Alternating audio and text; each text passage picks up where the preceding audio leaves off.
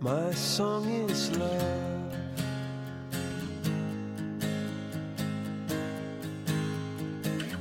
Love to the loveless shore.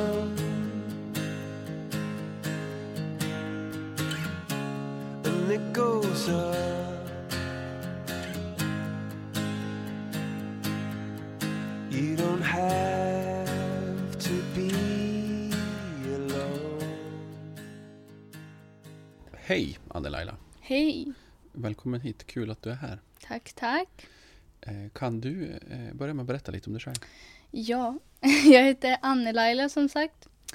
Jag är eh, 19 år och eh, bor här i Umeå. Uppvuxen här och kommer härifrån staden. Eh, Jag går tredje året på gymnasiet. Humanistiska programmet, språk, läser vi mycket där. Jag läser totalt sex språk nu. Väldigt många. Eh, bland annat också samiska till exempel, tyska, spanska. Så det är, det är många olika språk. Eh, ja, på fritiden annars så rider jag två gånger i veckan. Och tränar på gym. Det är väl lite om mig, höll jag på att säga. Eh, vi har ju bjudit med dig här på grund av, av din, dina rötter. Mm. Din bakgrund som svensk eller nordisk urbefolkning egentligen Mm. är det väl man ska säga. Mm. Eh, Berätta, hur ser, hur ser din historia ut? Ja, alltså min släkt kommer ursprungligen från eh, Karesuando. Men sen så blev de tvångsförflyttade i ja, början på 1900-talet. Så att min morfar som är född 1914, han var med om det. Flyttade de ner till Arjeplog i Norrbotten. Um, kan man säga. Och det är där Exakt, därifrån kom min familj, där min mamma uppvuxen till exempel. Ja, man kan säga att samerna blev tvångsförflyttade just för man stängde gränsen. Um den norska myndigheterna stängde gränsen till Norge där många samer som flyttade med sina renar på sommaren. Och då så var det väldigt trångt. Så då beslutade myndigheterna då att, de, att det var några som fick flytta ner helt enkelt. Eller ja, man blev tvingad att flytta. De som klarade det. Och eh, det blev ju en, vad kan man säga, en ganska svår upplevelse att komma till, till nya, nya marker, nya betesområden och sådär. Hur ser, ser, ser din kontakt ut med, med din historia och din bakgrund? Alltså jag skulle ändå säga att jag har, alltså jag har mycket kontakt. Och kanske inte, kanske inte varje dag sådär, men min morbror han har ju renar. Mm. Han är ju renskötare. Så att eh, det betyder jättemycket för mig, för det är ett sätt att föra traditionen vidare. Och vi brukar till exempel hjälpa honom. Nu har det varit så dåligt bete de här senaste, senaste vintern till exempel. Brukar vi hjälpa till att utfodra renarna. För han flyttar ner med renarna då på vintern till Ekträsk. Det ligger 10 mil, alltså vid vinden. 10 mil härifrån. Och då åker vi dit och hälsar på dem, hjälper till. Eh, så det är mycket, alltså ändå liksom en stark anknytning till kulturen. Även fast jag inte har, även fast mina föräldrar inte är renskötare. Ska jag säga att alltså det är som, det märks ändå varje dag. Mycket på grund av det som min mamma jobbar med. Eh, och eh, ja, men på grund av även släkten till exempel. att När de kommer på besök, man träffas, man diskuterar alltid någonting. Senaste nytt vad det är som har hänt i den samiska världen kan man säga. Eh, hur ser samernas situation ut idag? Ja, ja. Det är ja, både bra och dåligt skulle jag säga. Till exempel så håller vi på med en, eh, ska man säga, en revit- revitaliseringsprocess tror jag det heter. Att man eh, liksom tar tillbaka språket. Och jag tror många ungdomar idag är mycket mer stolta över sitt samiska ursprung och vill ta tillbaka det på ett annat sätt än tidigare generationer. Där man blev mer, mer förtryckt om man säger så. Så att eh, jag menar jag försöker också lära mig samiska och det är jätteviktigt för mig att lära mig språket. För jag tycker att det är svårt för mig att känna mig som en same helt och hållet om jag inte har språket. Och det är kanske en väldigt hård definition för det är många som inte kan tala samiska. Men eh, Mm. det är det för mig liksom, det är viktigt för mig. Mm. Och eh, det är så jag ser det. Eh, och det är viktigt att poängtera att det absolut, man känner sig sa, som same ändå, men för mig är det jätteviktigt. Mm. Och vad ska vi säga? Annars så är det mycket, alltså om man tänker kring renskötseln till exempel, så är det en ganska tuff situation med mycket gruv, gruvetableringar som har kommit upp. I Gallok till exempel. Ehm, det har ju varit under en lång, lång tid, alltså de här... Jag kan säga att betesmarken har blivit mindre och mindre. Jag läste någon historiebok från 1600-talet, alltså redan där att man började till exempel eh, låta samer arbeta i silvergruvor och försökte få dem till eh, svenska medborgare och det fanns en tid då samerna fick betala skatt till liksom, tror jag, tre olika länder. Okej. Och sådär så att det här förtrycket, man kan säga det har ju pågått eh, väldigt, väldigt lång tid. Men eh, ja, så att det, är inte så lätt för renskötseln och med klimatförändringarna också som har kommit. Vilket har gjort det svårt. Till exempel som vintrarna nu, att de har inte varit så renarna har inte kunnat beta som de ska. De ska ju hitta egen mat på vintern. Mm. Och eh, när det är så att det är skare eller det blir is eller sådär att vädret inte är bra. Då måste man ju utfodra dem och det kostar ju jättemycket pengar. Det är väldigt dyrt och det är tufft arbete flera gånger per dag att utfodra alla renar. Och vi har även påverkan på rovdjur och sådana saker. Det är, det är väldigt, väldigt mycket. Det är hårt att vara renskötare där, absolut. Eh, Men, men jag har hört, eller någon dokumentär från, jag tror många har trott lite kanske renskötare inte ska överleva men vi har ändå klarat oss och sådär. Så att det är tufft men nej. Jag hoppas att det, det löser sig och det, det tror jag. Mm. Mm. Ehm, Det här förtrycket som du pratar om, Mm. eh, hur, hur har det sett ut och hur ser det ut idag? Ja, alltså. Oj.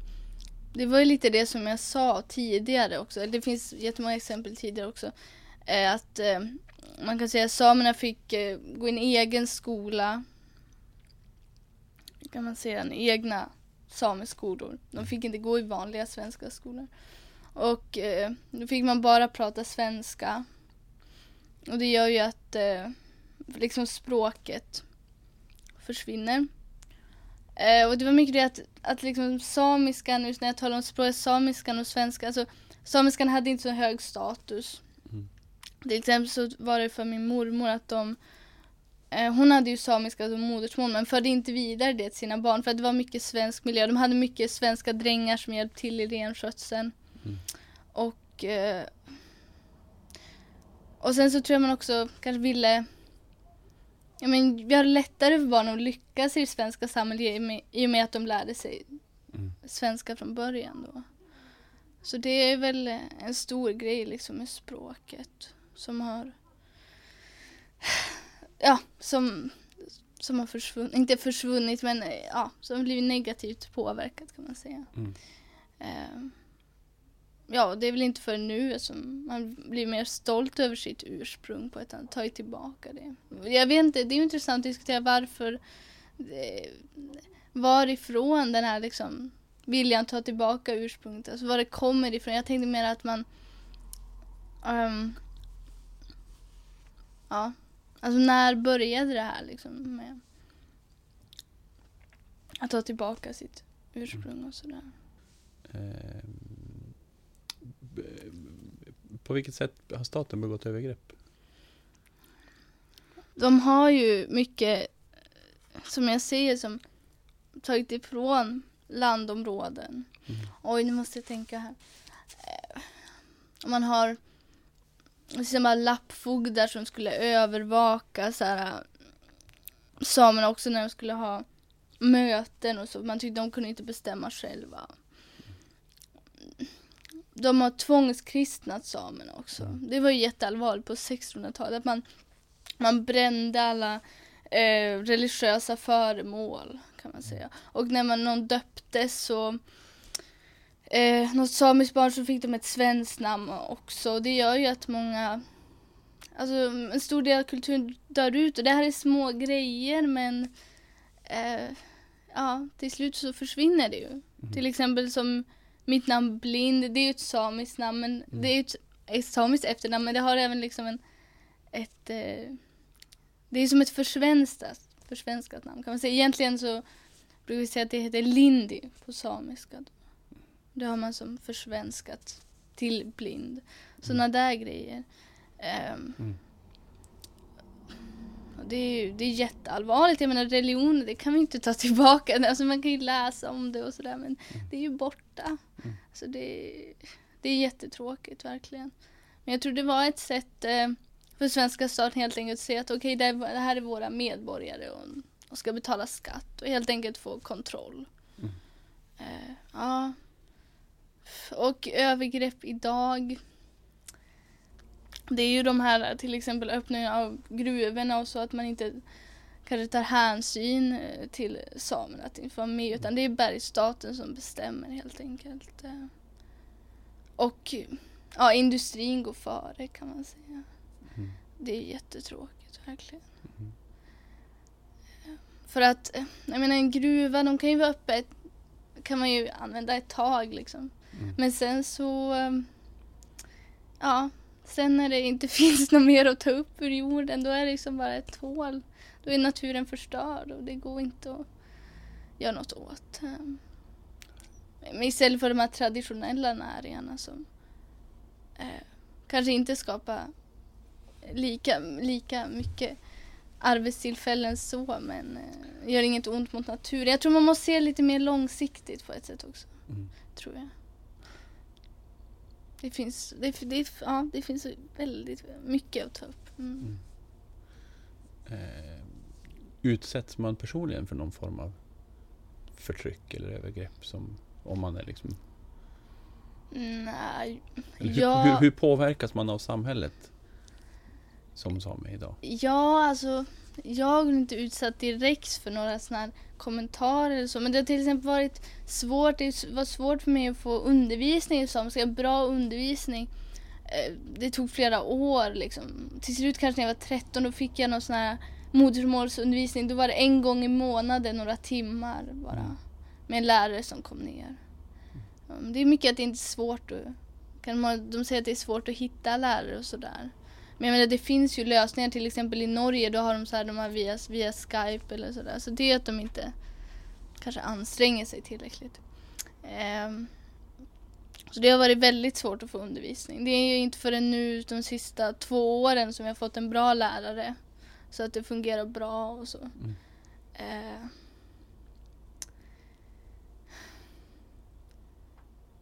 det är väl det. Och sen den här okunskapen också. Som att eh, allt måste förklaras innan, vi kan, innan man liksom kan börja diskutera eller någonting. Måste man förklara begrepp och, och sådär. Vad skulle du säga eller skulle vara liksom räddningen för samisk kultur i relation till Mm. om man säger svenska folk? Kunskap skulle göra mycket. Det, är det där som, Och som, sen mer liksom bestämmande, liksom man, att man myndigheter och så eh, lyssnade mer på samerna, att vi faktiskt fick vara med och bestämma mer konkret eh, över landmarker och så. Jag menar, för det här är ju vi, man kan säga, vi fanns ju där innan eh, ja, svenskarna kom, då kan man ju säga, och att vi kunde få vara mer.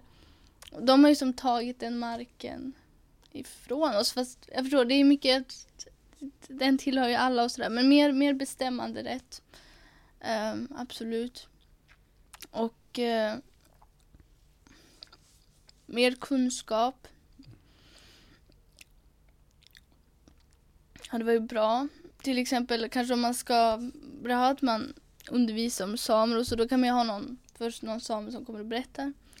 Eh, så att det blir Ja, så att det blir rätt. Jag menar det är ju alltid, jag menar det är ju den personen som tillhör en kultur, det är den som kan berätta om, om det bäst. Och eh, Mm. till exempel här Umeå, det finns många samer, det är ju bra att utnyttja det.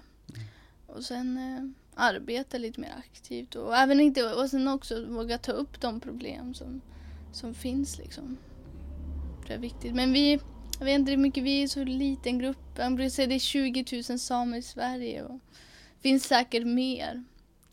Det kanske är därför som eh, ja, man inte får vi är inflytande, vi är utspridda också och sådär. Så det, det, är inte lätt. Jag menar alltså mina släktingar till exempel, vi alla bor i norra Sverige. Men det är inte så ofta man träffas ändå. Alla har fullt upp och det är långa avstånd och sådär. Kunskap hade varit bra. Och sen att de skriver under den här ILO-konventionen 169 som ger rätt till mark och vatten. Liksom att man inte eh, kan och jag kan inte exakt vad den är för något men alltså det ger mer, mer rätt till mark och vatten att man inte bara kan komma och säga om nu öppnar vi en gruva här utan att prata med dem. Men jag tror det, det jag är inte helt... Ja, det är fantastiskt spännande. Det är en tråkig historia. Men, Ja. men det är spännande att lyssna in och Nej men jag, jag, nej men jag, exakt, men jag är, ja, nej, men jag är ändå, jag är ändå hoppfull liksom. Vi, vi är starka tillsammans och, och med den här grejen som jag har sett att det är fler som är stolta över sin kultur. Du vet, jag tror men det, det är också en grej nu också att på något sätt Ja, lite mer att eh, du vet, alla ska vara unika och, sådär. Det, det passar in lite i samhällsklimatet. Sådär. Mm. Eh, för det är ju en väldigt egen, säregen, alltså som skiljer sig mycket från det svenska. Och det, det är kul, det, jag Mm. gillar det verkligen. Att man har de här, också de här attributen som kolten. Och, Mm. så väldigt fint. Det är så fint när man går på begravningar. Och Mm. Så vackert med alla kolter. Du vet hur det brukar vara annars på begravningar, så svarta kläder. Mm. Och sen de här kolterna. Så det, det, det är väldigt fint. Mm. Mm. Ja, det är häftigt.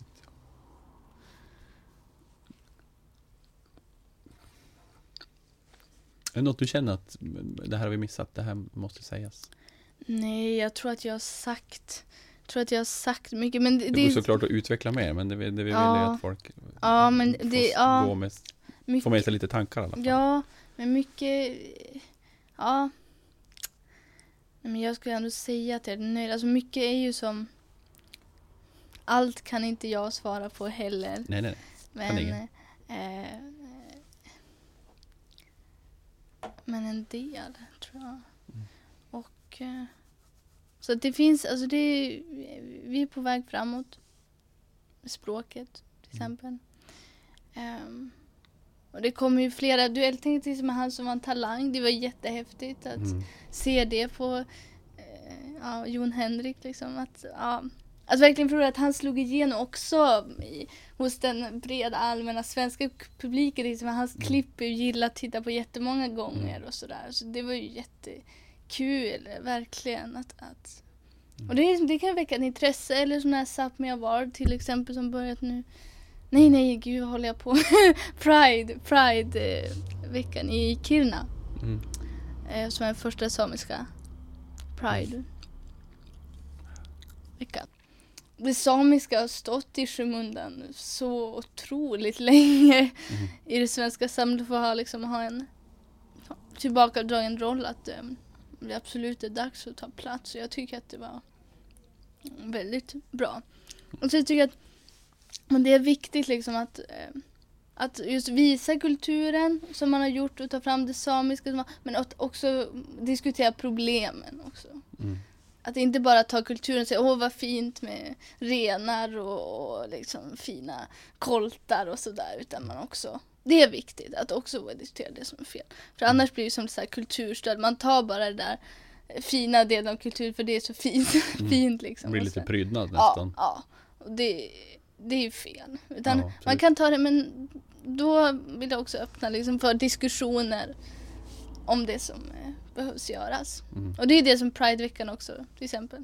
Där man också kommer diskutera om gruvetableringar och Mm. sådär. Så det är jättekul verkligen. Det tycker jag är en bra kombination. Ja. Ja, fantastiskt. Mm. Ja, men då, då ska jag säga helt enkelt eh, stort tack Tack så Annie Laila, för att du tog dig tid att komma hit och komma hit. Absolut, tack. Dela, tack. dela din historia. Mm, tack så mycket. Tack, tack.